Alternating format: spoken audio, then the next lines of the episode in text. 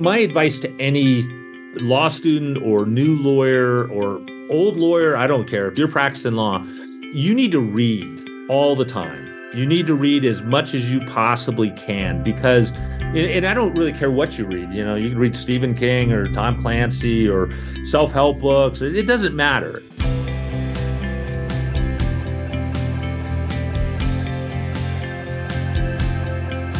Hello everyone and welcome to the Student Lawyer Podcast Series. Whether you're at school, sixth form, university, thinking about a career in law or exploring law careers, you're in the right place.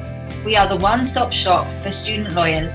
If you'd like to join the Student Lawyer as a writer, please email hello at the student lawyer dot com.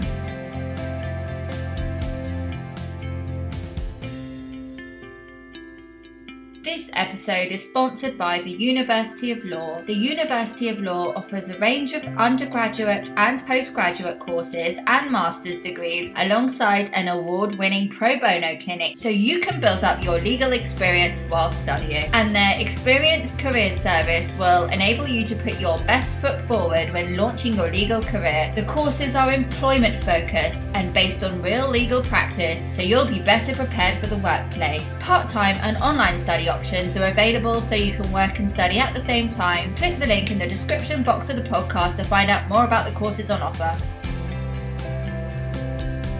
Hello everyone, welcome to the Student Lawyer Podcast. My name is Stephanie, I'm a current law student, future trainee solicitor and the host of today's episode. Joining me today is Michael Chastaine, award-winning criminal defense attorney, speaker and author. Michael is also the founder of Chastaine Jones Attorney's Office, based in Sacramento, and joins us today from his home in New Mexico.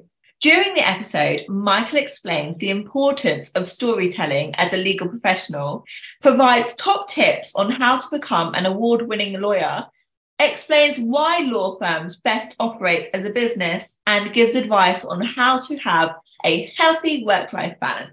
Michael, welcome to the Student Lawyer Podcast. It's just wonderful to have you here with us today. Well, I'm very pleased to be here.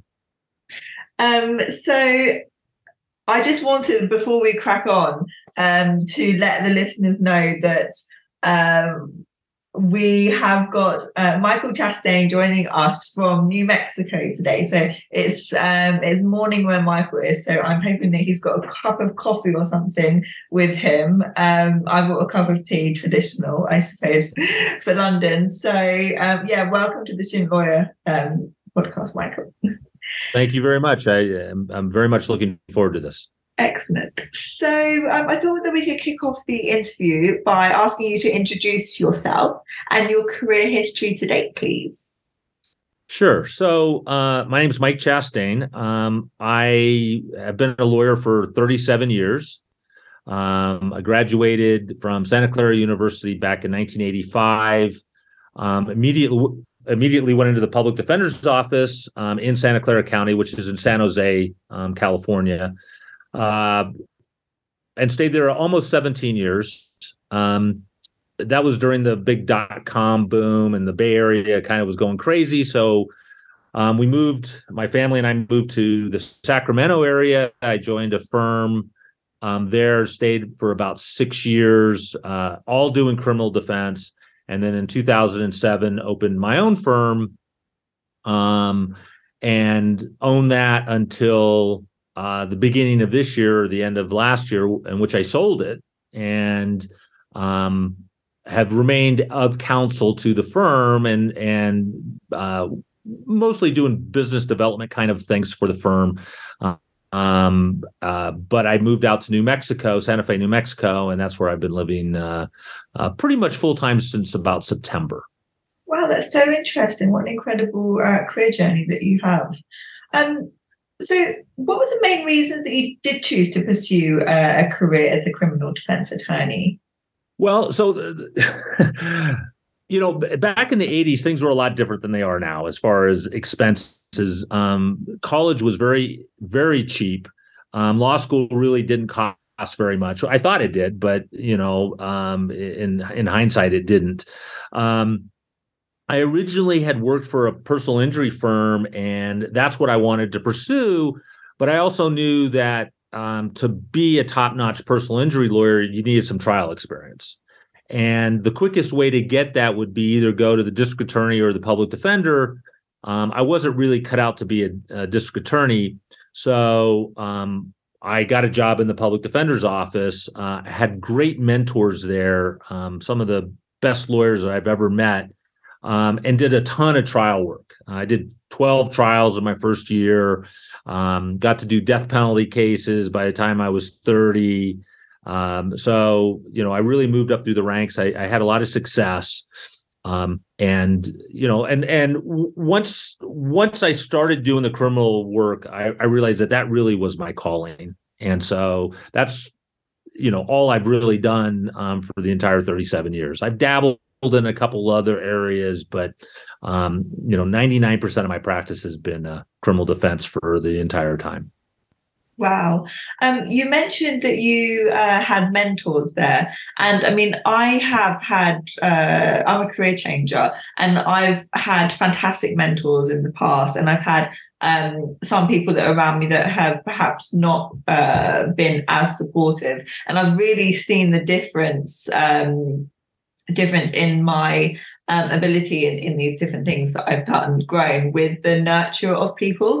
Um, and as you mentioned that you have benefited from mentors in the past, um, how do you get them? How do you get the most out of them, would you say?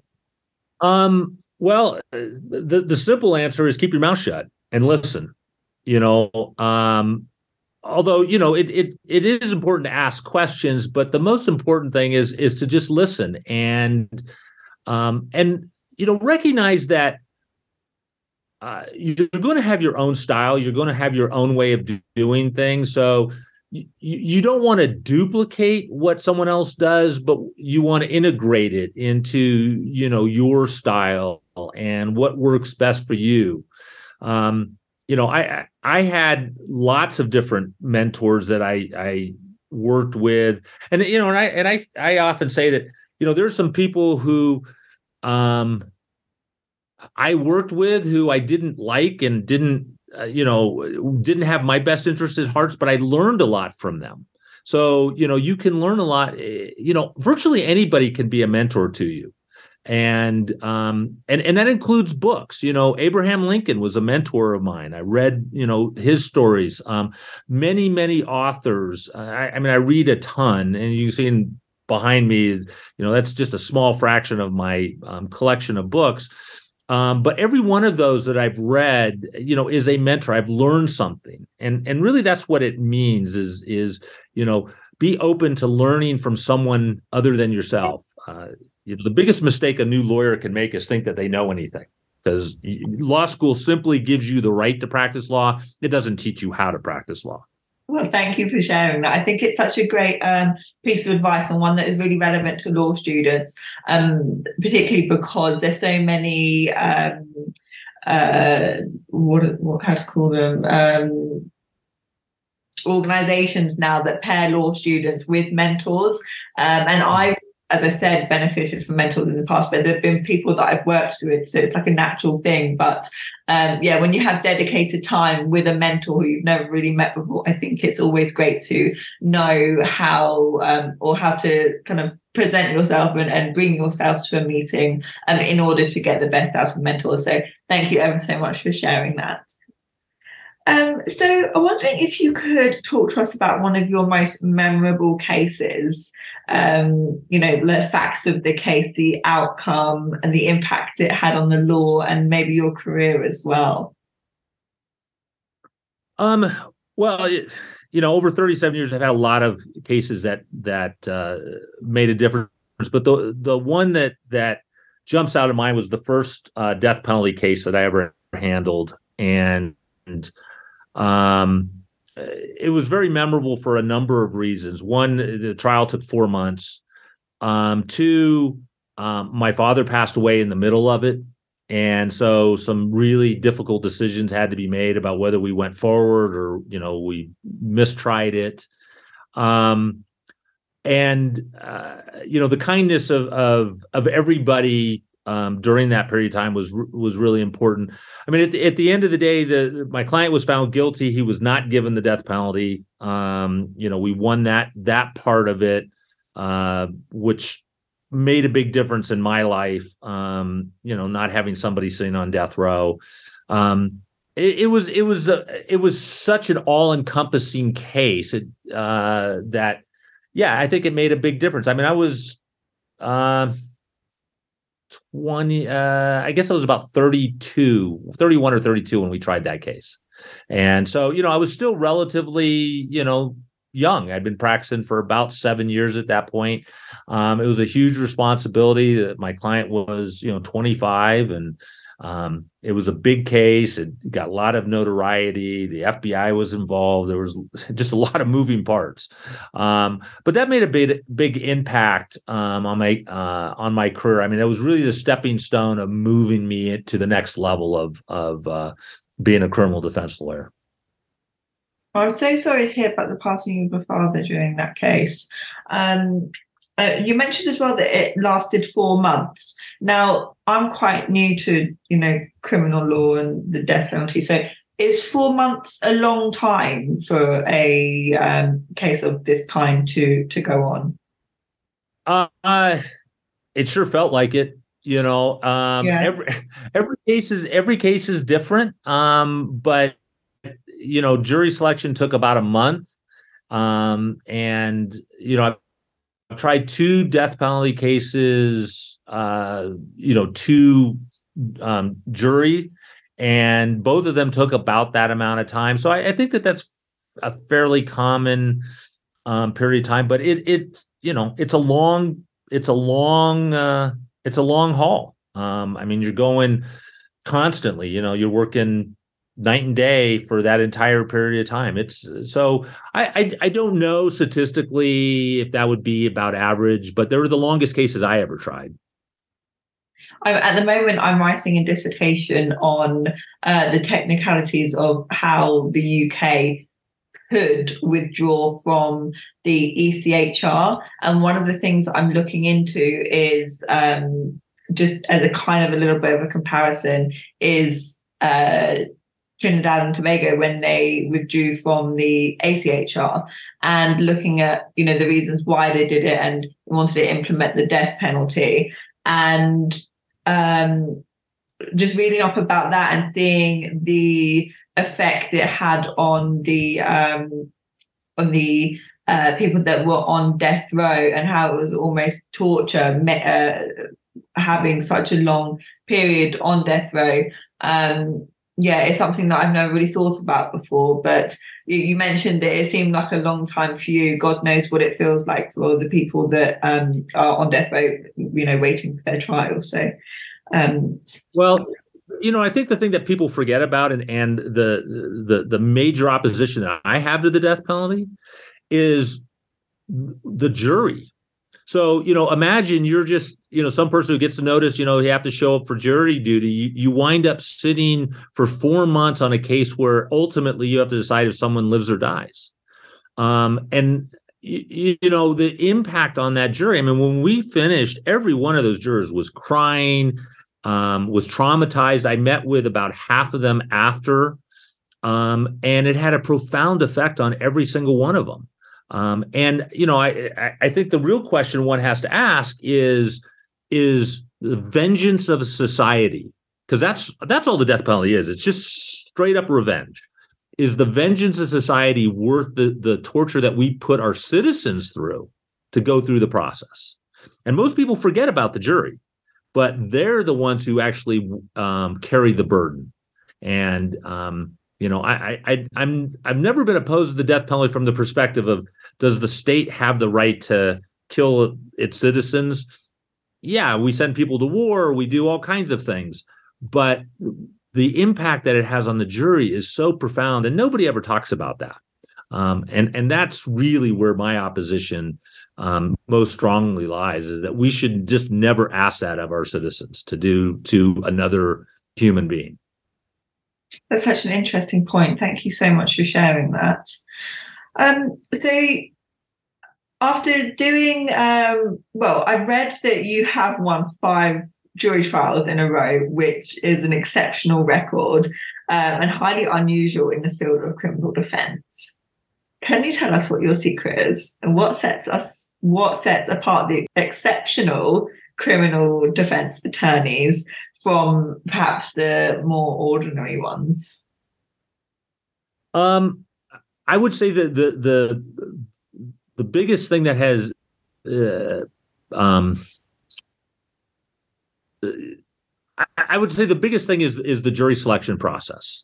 So, you know, what you have to consider is is in many ways you get to pick your audience, and understanding that process and under, you know, going through the process, which I think very few lawyers do, but is um, critical uh, in my view, is understanding what kind of person you need to sit on that jury that would even consider voting not guilty for a child molester or a murderer or whatever. What what are the what kind of person is that? Because you know that there's many people who have absolutely no problem convicting. So the question is, who, what is the population and what are the core beliefs that people have that would allow them to uh, render a not guilty verdict? And so you have to actually think hard about that and, and explore that. And, and what we do is we build an avatar of what the perfect juror would look like. And then we try to find people who fit that criteria. Um, and, you know, there's some stereotyping that you have to do. I mean, that's just part of, of uh, the jury selection process. But to really give some thought, I think most jurors, uh, most lawyers just go in and, you know, pick whoever shows up and, you know, kind of go on a gut feeling, but they don't know what they're looking for. And we spend a lot of time strategizing who are we actually looking for, who would be our perfect juror, and then we um, do our best to find them. And I, I think that's a, a big reason why I've had a lot of success. I mean, it last year, even though I had sold the firm, I stayed on because I had trials I had to finish, and I did three jury trials, won two of them, and you know, uh, haven't I haven't matched five in a row again, but I've won a lot of trials, um, and it's because you know we pick jurors that will listen to what we had to say. So as an example, one of the trials I did, uh, my client shot this guy nine times and he was charged with attempted murder. Um, and it was a self-defense. Um, so every juror on that jury was a gun owner and belonged to the N R A.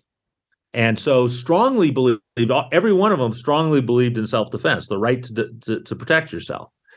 As opposed to if we'd allowed jurors on there who were opposed to guns and thought that nobody should ever carry a gun and that kind of thing, you know, we'd have lost that trial. But because we knew exactly what we wanted, that was a pretty clear example. Um, we wanted gun owners who believed in self-defense. And that's what we got. And my client went home. Uh, it wasn't fifty Cent who your client shot, was it? He was shot nine times. It was not. It was not. Um, and, you know, and, you know, one had to concede that the whole thing was a mess. I mean, none of it should have happened. Guns and drugs and alcohol never mix. But having said that, when this fellow pointed a gun at my client, you know, he had the right to defend himself. And, um, and, and, and you know, and that was the issue to prove that. But once we got over that hurdle and showed that, you know, it was, he did have a gun, um, you know, the jury came back pretty quickly. Yeah, yeah. Um, so how can a person become skillful in selecting a jury? Is it something that they kind of teach you at law school? You know, are you just exceptionally good at it naturally? Um, can people take perhaps a, you know, psychology degree or something? Um, well, they absolutely don't teach that in law school.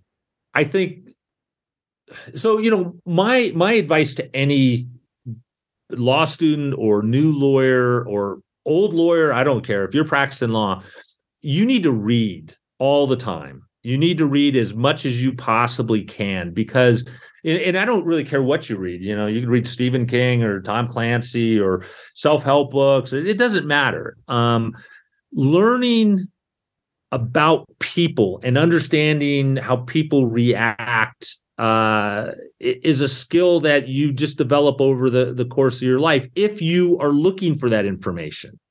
You know, if you just are are are, are asking the question, you know, well, how would this person react to to that, um, to this particular scenario? And the more that you read, I think the more that you you learn those those skills. Now, there are certain there definitely are um, seminars and classes where people will teach specific skills about jury selection and give their opinions about it. And some of them are very good, and some of them, I, you know, I felt were not worth the effort. Um, but you you don't know until you show up, until you go. And I went to lots of those kinds of seminars, and I talked to lots of people. But it's it's all about asking the right questions. What you know, the question that you want to be asking is, what core beliefs does someone have to have to to render the verdict I want? And if you ask that question, you know, your mind will start working on it and begin to come up with those ideas. And I, I think people just don't ask the right um, question enough, but, you know, because I think some lawyers think that, you know, because they're they're articulate, they're going to cause someone to change their core beliefs. And that's the biggest mistake, right? Somebody comes in and, you know, you think in, in a forty-five minute argument, you're going to change their core beliefs. So you're, you know, you just don't understand how all this works. You want to work with their core beliefs. Instead of trying to change that, you want to work with what do they already believe and how can you use that to get them to, to where you want them to go? Um, uh, I mean, we see that in the politics around here all the time. Right. Um, I, I'm not I'm not here to change anybody's mind. I'm here to use what they already believe to my advantage. That is so interesting, Michael. So um, essentially, just by reading, doesn't matter what it is, by, um, you know, reading books uh, with different characters, you start to pick up these characters' different perspectives, and you can apply that later on in life, you know, all walks of life, to see other people's points of view. I love that. It's very clever. Very clever. Yeah, you need you need to just build your wealth of knowledge. You know, reading law books all day long is not particularly helpful. I mean, I haven't read a, a law book in decades, but um, just knowing about people, because what do we do as lawyers is we're trying to to convince people to do what we what we want them to do. You know, and uh, and that's about persuasion and setting things up. Um, and that's, you know, I did a podcast yesterday where the, the topic was storytelling. And at the end of the day, what do we do? We tell stories, and you need to learn how to tell a story. Um, uh, you know, that's a key, a, a, a key thing, whether you're trying to convince a judge of something or the opposing counsel, Um, or a jury, it's all about telling the story. Nobody cares about the legal stuff. What they care about is the story, you know, because that's what touches you emotionally. Excellent. So storytelling is such a critical component. And the way you learn to tell stories is one to practice. Um, you know, you, you just practice, you just tell stories. Um, practice on your friends, practice on your family, you know, um, get good at telling a story that people, uh, care about, and, and, uh, you know, keep it short and keep it, you know, to the point, and, um, and you will be much more persuasive. And that's really what we're talking about, is lawyers are about being persuasive. Thank you ever so much for sharing that. I think that is fantastic advice. You know, um, I think that law students are always looking um to in well always being taught to be concise, and it's just an absolute key takeaway, and it can help um in, you know, arguments, construct arguments, and it can help with just presentation skills, and it, it, you know, what you have just advised can help people draft emails as well. And I just think it's so applicable to um your entire you know entire well professional Um, life and personal one as well, because um, well, you don't want to be boring your friends half to death as well when you're chatting away to them. Well, you know, what, what I always teach our our, our new lawyers in, in particular uh, um, is that there's two components to convincing someone. There, one is the how, you know, the legal thing. Do, does the judge have the ability to do what you want to do, which is what most lawyers and law and law students spend all their time talking about. And there's the why. Why should they do it? And you, in, in my opinion, you should spend eighty percent of your time on the why and uh, a minimal amount of time on the how. You know, yeah. Nobody wants to read the legalese. Nobody's going to go back and look at the cases. Nobody cares about that. What they care about is, why should I do this? Sure. You know, what? And, and if you spend your, and that's the storytelling, you know, why should I give this guy a break? Why should I let this guy go into a program? Why shouldn't I convict, convict him? Why did he do what he did? You know, um, the, the how matters. That's the law part, but it, you know, most lawyers and certainly most judges know the how. They know what the parameters of their discretion is. Then the question is, why should they do it? And that's where you want to spend your time.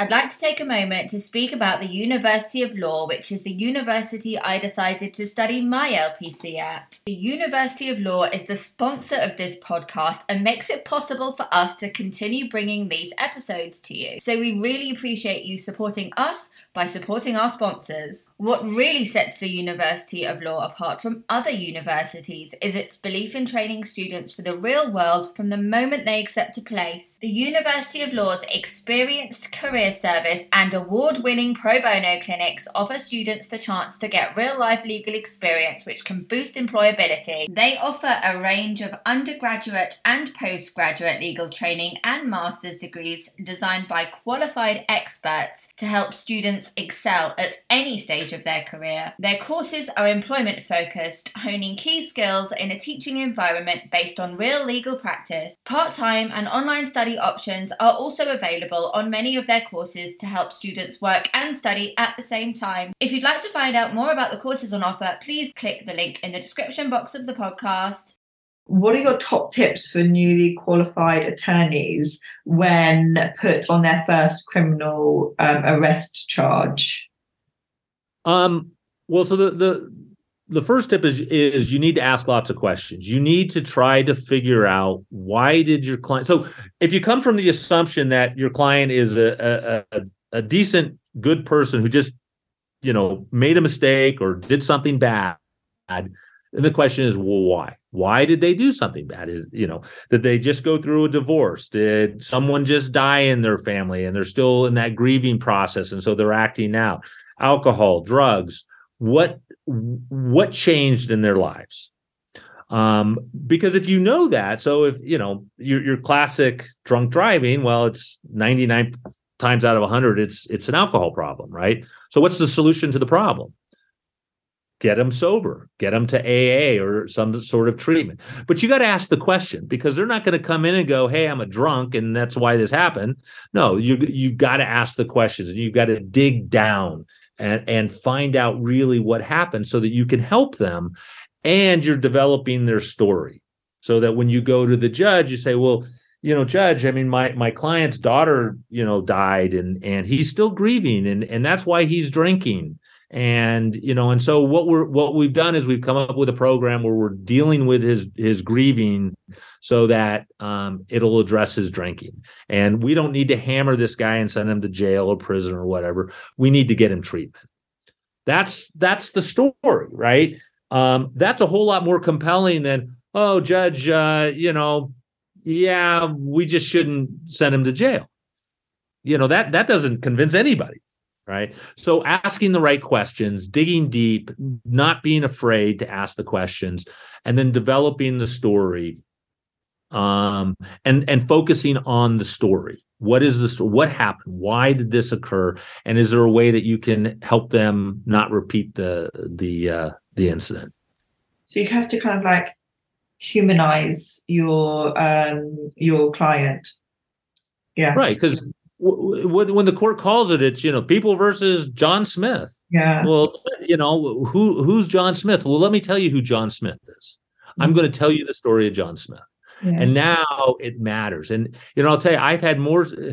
One of the things I always love to do when I can, when I have the opportunity, is if I can put a picture of my client with his family at Disneyland or someplace like that. Oh, my goodness. You know, talk about humanizing somebody. You know, um, pictures help. Uh, there's there's there's a number of ways to do it, but you got to ask the right questions. That's the starting point, and then learn the skills of telling a good story. So um, you've mentioned D U I charges and death penalty. You know, you, you um, work on a whole range of criminal defence matters. Um, which type of defence matters do you get the most job satisfaction from? Um, and why is this? Well, so one of the things that our firm does um, is we do record clearances. So in other words, someone gets in trouble, they've completed their period of probation or whatever, and then we go through and try to clean up their record. And for me, that's one of the most satisfying um, things is, is to really let the client put it behind them, you know, get their record cleaned up so that they don't have to, you know, talk about it on a jury uh, or a job application. Um, that's really one of the most satisfying things. I've had, you know, grown men just cry on my shoulder. They were so happy. Um, it, you know, I tell clients this all the time. I said, don't let this one event define your life. You know, this is not the defining moment of your life. You, yeah, you screwed up and you made a mistake, but let's figure out a way to get around it. And that is kind of like putting the the um, period at the end of the sentence. You know, it this is over. This is completely and one hundred percent over. Um, and that's that's really, really satisfying. It must be the biggest weight off of their shoulders, knowing that they can, um, you know, start an absolute fresh with a, a blank slate. Um, so yeah, I can I can see why that gives you a lot of job satisfaction. Um, so you mentioned as well that you were with um, the Attorney General for seventeen years. Have I got that correct? Yeah, so I, I was with the public defender. So you must have really enjoyed it. So why why did you decide to establish your own law firm after seventeen years? Well, there were a couple of things that happened. Um, the management of the public defender's office changed, and uh, that had an impact on on me. And um, the the Bay Area, the San Francisco Bay Area, was going through a big change. It was going through the in the in the early two thousands. Well. nineteen ninety-nine, two thousand, two thousand one, it was going through the dot-com boom, and the the price of homes was crazy expensive. Yeah, I had kids, traffic was just nutty, um, and so for for quality of life, we decided to move to Sacramento, which didn't have a lot of those things going on. So it really was a quality of life move for us um, to get out of the Bay Area. And and why um, why establish your own business, your own law firm, um, instead of moving, you know, to, to something else? Uh, so I did I did originally start with an, uh, a very prestigious firm. Um, what I saw was I wanted to have more control over what I was doing and my income, and um, uh, you know, there were a number of other factors. I, I didn't feel like I had much of a future with that firm. Um, they weren't going to make me a partner. And I thought, you know, at that point, I'd been practicing for twenty-three years, and I felt that I had earned that. So, you know, it was just a kind of a clash of personalities. Um, so that was really the big reason. I, you know, I never had intended on running my own firm. That was not in the game plan ever. Um, and I felt like I kind of got forced into it. But once I did, uh, you know, and, and I struggled for several years. I mean, from the business perspective, because while I had great mentors in the law, I didn't have any business mentors. And it wasn't until I really uh, began to invest time and money in business mentors and actually learn how to run a business. We went from a struggling firm that, you know, I wasn't quite sure how to pay the rent, to doing better than seven, seven figures a year uh, in gross revenue, and ultimately put it in a position where I could sell it. Yeah. And, and, and that's given me the ability to, um, you know, new chapter in different things. That's fantastic. Uh, well, massive congratulations for everything that you've accomplished.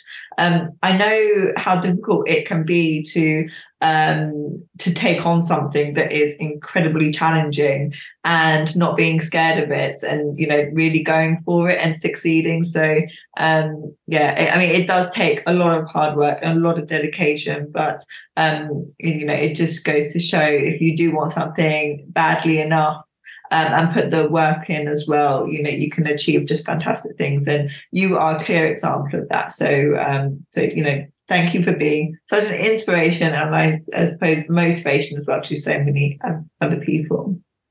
Well, thank you for saying that. Um, so apart from being exceptionally good at the law, how um, how do you build your professional reputation to win and retain business? Uh, you know, that's that's the million dollar question for, for most people. Um, I, I think one is you have to treat your clients really well. So you build a referral source. Um, and, and what that really means is thinking through the entire client experience from the moment that they call your firm or walk into your office. What do they see? What do they feel? What do they smell?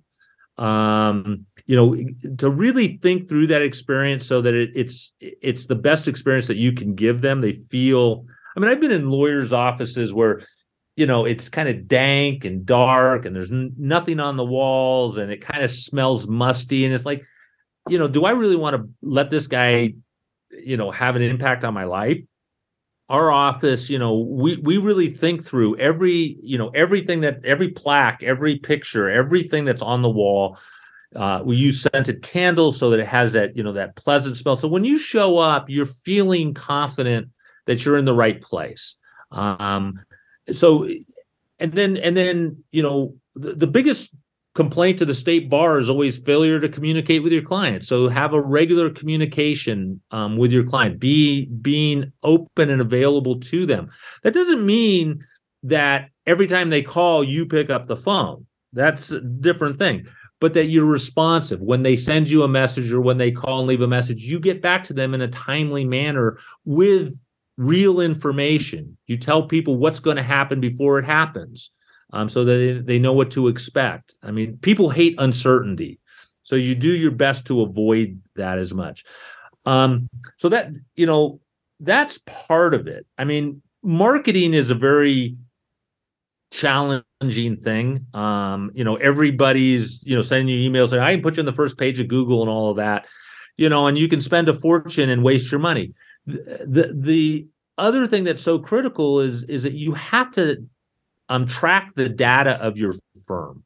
You need to know the numbers. You need to know how many leads are coming in, how many are, are qualified leads, how many are setting appointments, how many are showing, how many are hiring. You need to track all of that um, because that gives you, and where are those leads coming from? So you know how you're spending your money. Um, and is that lead source actually delivering? People will tell you, and they'll give you statistics. Oh, look, you know, your website's getting all these hits. Yeah, well, when you dig down, you go, well, these are all bots from Russia. You know, those aren't leads. Um, I don't care how many hits my website gets. What I care about is how many people are actually contacting us. Um, so, you know, having that data, and we have a ton of that. How you're spending your money, where you're spending it. Are you saving money? You always need to learn how to save money. And, and what this all comes back to is if you are worried about paying the rent, you are not focused on your clients. So you need to build your business because law, uh, uh, the practice of law is simply a business that provides legal services. I, you know, uh, these guys say, I own a law firm. I'm like, well, I own a business that provides legal services. And I'm profitable. How about you? Because yeah. most law firms aren't profitable if they're not businesses, if they're not run like a business. So you got to run it like a business, and you got to have profit at the end of the day, and you got to have money set aside for those months that are bad. You know, um, I mean, COVID really impacted our industry like every other industry, right? Fortunately, we had a bunch of money st- stuck away for that rainy day. We didn't know what it was going to be, but we did not have to incur any debt. Excellent. Yeah, I know so many firms who wound up running their firm based on a on a credit card, and now they're now they have to pay it off. Yeah, we never had to pay it off, right? We had the money. Well, you paid the interest rates, right? Well, yeah, and and and and I understood that that's the way business works. You know, you have good months, you have bad months. It's a roller coaster. It's it's not a straight road. Even even though brand has been very, very good for our firm for, for many years. Um, but any given month, you know, it's up and it's down, it's up and it's down. That's, that's the way the line always goes. So, yeah. you know, so those, Those would be the big things. I think that everything that you have just mentioned is such fantastic advice um, that I'm sure that people will be able to keep with them for, uh, you know, throughout their entire career, um, and will help them, you know, win business, retain business throughout their whole career. Um, so thank you ever so much for sharing.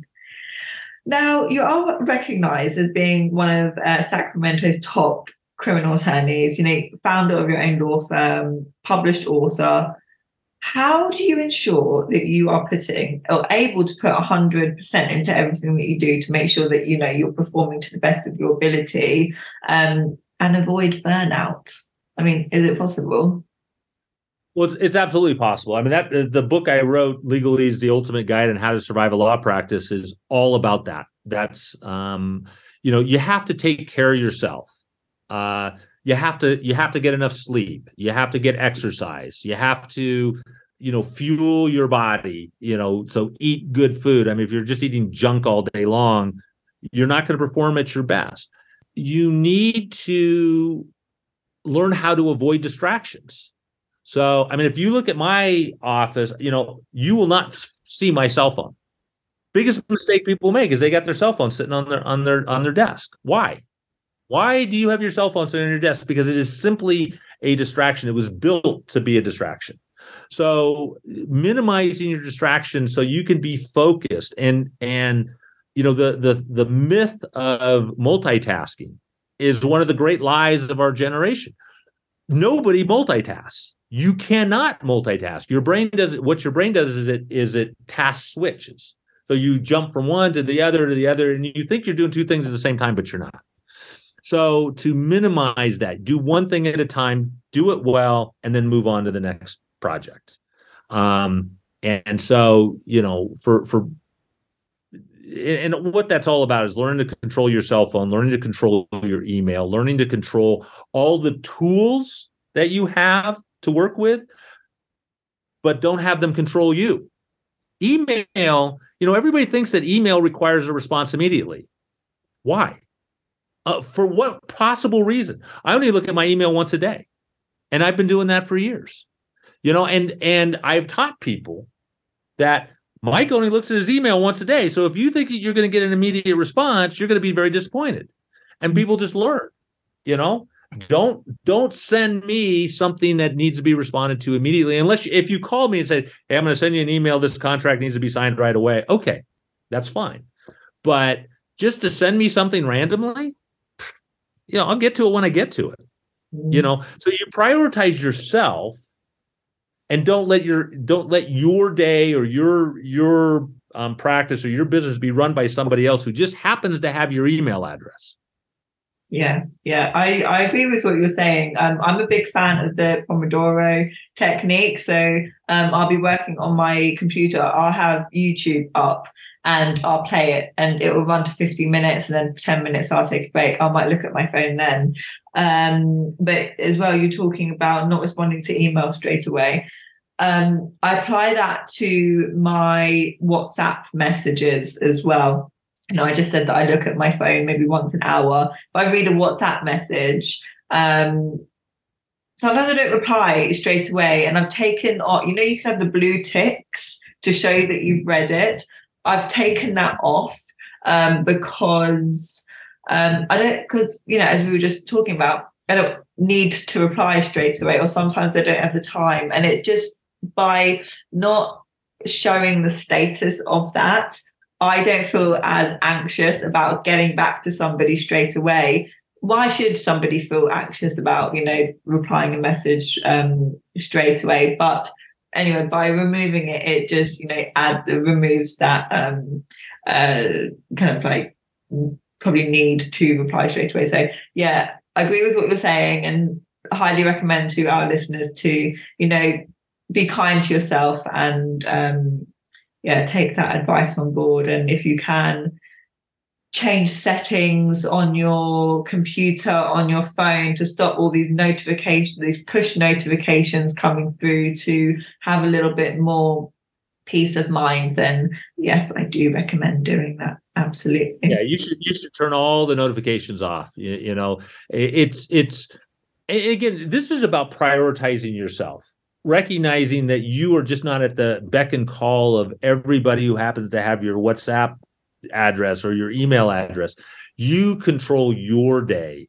And if you keep looking at it, you know, whether you respond or not, you're letting somebody else control your day. So, yeah. um, I, I mean, I think I, I think the Pomodoro uh, approach is a is a great starting point. Um, but I'd encourage you to use that ten minutes and go for a walk as yeah. opposed to looking at your, your cell phone. And then, you know, do your cell phone like once or twice a day. I mean, it's a tool, you know, and treat it like a tool as opposed to, and it's harder for your generation. I mean, I grew up without cell phones, right? So for me, you know, I, I've been seriously considering going back to just an old dumb flip phone um, because it annoys me actually to get all of this stuff. But businesses run that way, and I get it. So I can't not have. You are you are completely right. I mean, I don't I don't need to look at my phone, you know, every fifty minutes. And I could revert to, um, you know, one of those really old Nokia thirty-two tens. I don't know if that's what you, you've got over there as well, what you used to use. But the thing that um, turns me off that is how you have to press like one of the buttons three times to get just one one letter. So um, yeah, the, the Nokia thirty-two ten is a no for me, but I will take your advice on board and um, go for a little walk or just even stand outside to get some fresh air, because I'm sure that that will um, uh, give me a bit of a refresh and help me, you know, become a bit more focused again. Absolutely, definitely. Yeah. Although, unfortunately, we haven't got nice weather over here, or nice uh, as weather as you do. Um, so, yeah, perhaps I'll hold off for the, until the summer for that walk. But, yeah, a peer out the window might just do me good. Yeah, well, it was it was eighteen degrees when I got up this morning. So, you know, you just have to learn how to deal with the cold. That's what a jacket's for. Um, so, do you have top tips for passing the California bar? You know, I mean, the bar's changed a lot. Um, when I took it, it was three days. Now it's only two days. They've lowered the score. Um, uh, but what I would say is, is um, you know, treat studying for the bar like a job. Um, I, I, you know, would get up in the morning. I would be at my desk at nine o'clock. I would study until noon, and then I'd go play basketball Um, for a couple hours, have lunch, and then study for a few more hours. So I treated it like a job. Um, you know, it was cr- incredibly important that I passed because I had no other source of income, so I needed that. Um, but I, I think that, that th- that's it. You know, um, improve your test taking skills. Um, you know, there, there's lots of courses that teach you how to take the multi-state and how to take, you know, a uh, multiple choice Uh, test to be more effective, even if you don't know the answer. You know, typically you can get rid of two of the answers and then you're left with a fifty-fifty chance. So, um, you know, there, there's techniques, but, um, you know, it's been thirty-seven years since I took a bar exam. So, and I have no intention of taking another one. Very good. uh, so I think that, you know, just putting in, in the hard work and, you know, not trying to cut corners will get you there in the end, putting in that hard work and dedication. I, w- I would say this, when it comes time to take the test, don't cram at the end of the day. Don't study in the middle of the test. Um, get sleep. Be well rested. Um, sleep is seek, sleep is the secret weapon to peak performance. If you are getting consistently good sleep, Um, you know, that your body needs, you will perform way better than if you're cramming all night. You know, uh, you know, study well in advance, learn the stuff, and then take, you know, what I did is I took two days off before the bar exam and I didn't even open a book. I just, you know, enjoyed myself and, and rested and ate well. Um, so when I hit the, the ground running, as I say, it, it used to be three days. It was an endurance event. And I and I watched a lot of my colleagues just disintegrate on day three. They just yeah. fell apart. Um, I think so. That you're really sensible. I mean, I've listened to a lot of uh, what's the word, neuroscience uh, podcasts about uh, cognitive, enhancing your cognitive powers. And when you are, clearly it's not working for me because I can't remember the name of the, you know, the science.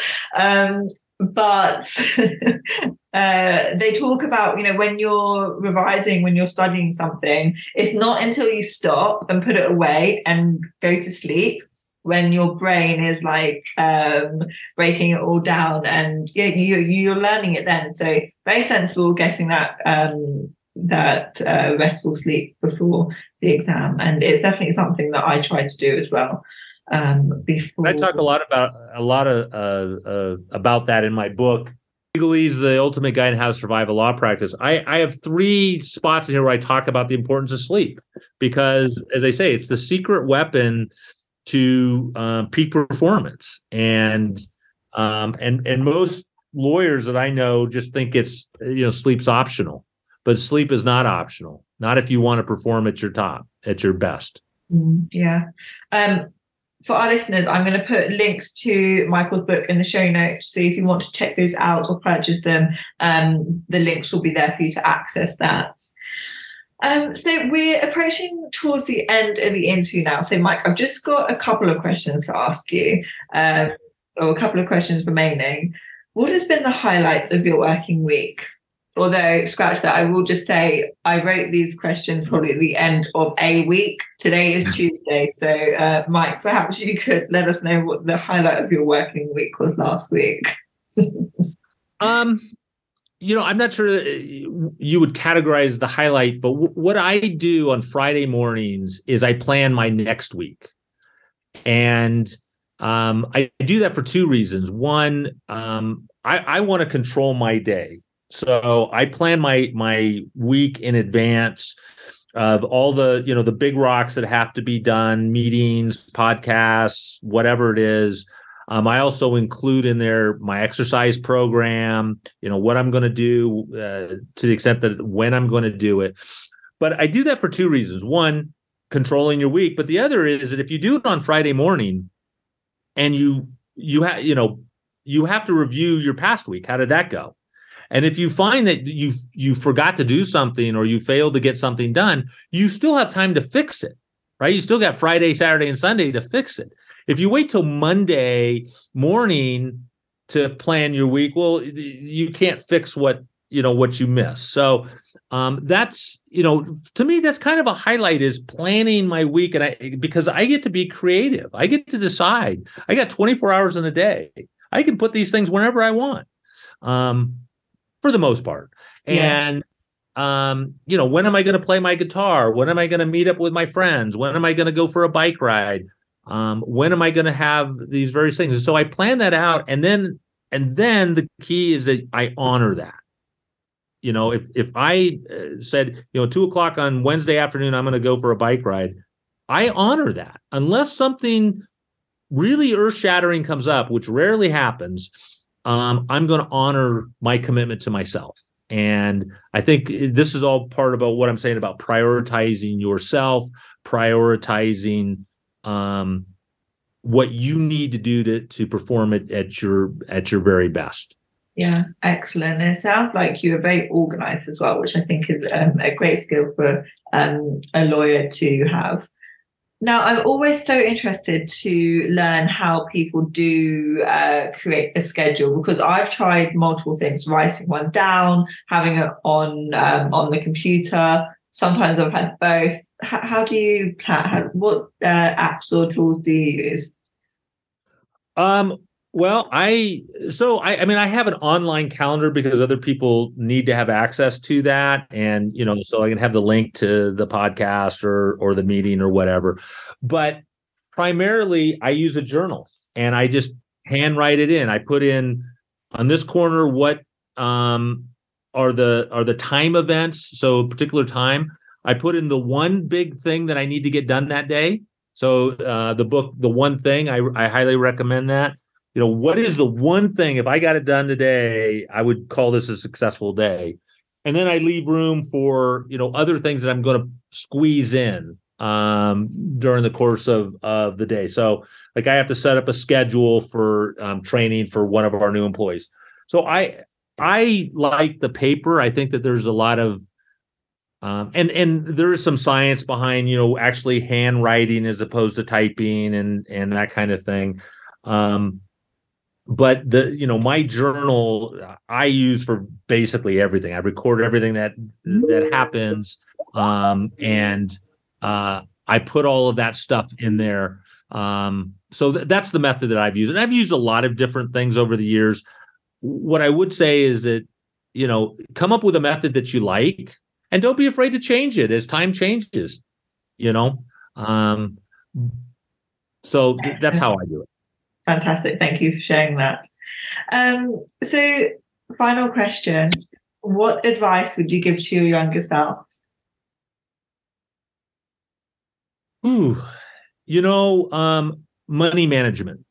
Um, my dad told me about that. I ignored him. There's a, there's a great book called The Richest Man in Babylon, and written in, I think, nineteen thirty-nine. It's about saving, you know, a percentage of every dollar that comes in. Um, if I'd have done that, uh, boy, I'd have, you know, my financial situation would be even better. I mean, right now, you know, I, I started to employ that, but I employed it late.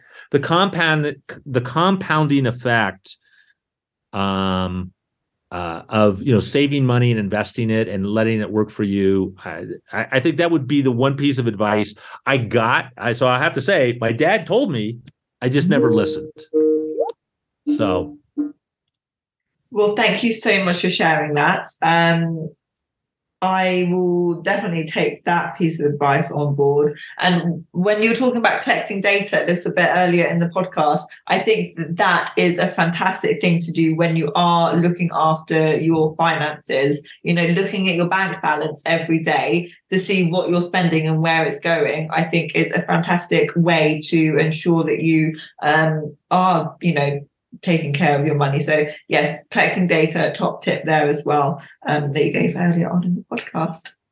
Um, so as I said, I have come to the end of my question. So there is only really one thing left to, for me to say, uh, which is thank you so much for coming on the show. It has been an absolute pleasure talking to you, and you have provided such, you know, incredible advice about studying, careers, skills throughout the entire episode. So yeah, thank you so much for um, for sharing all of that.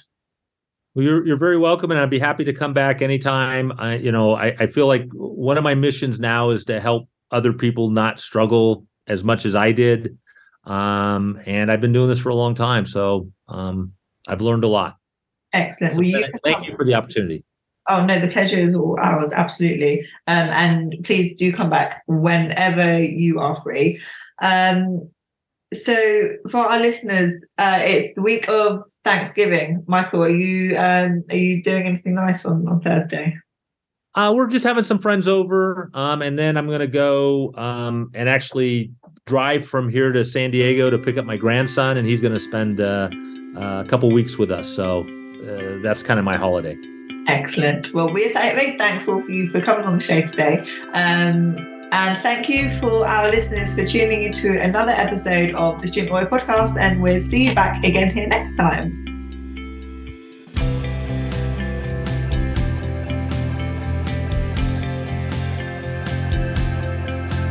To hear more of the Student Lawyers Podcast, hit the subscribe button and leave us a star rating and review.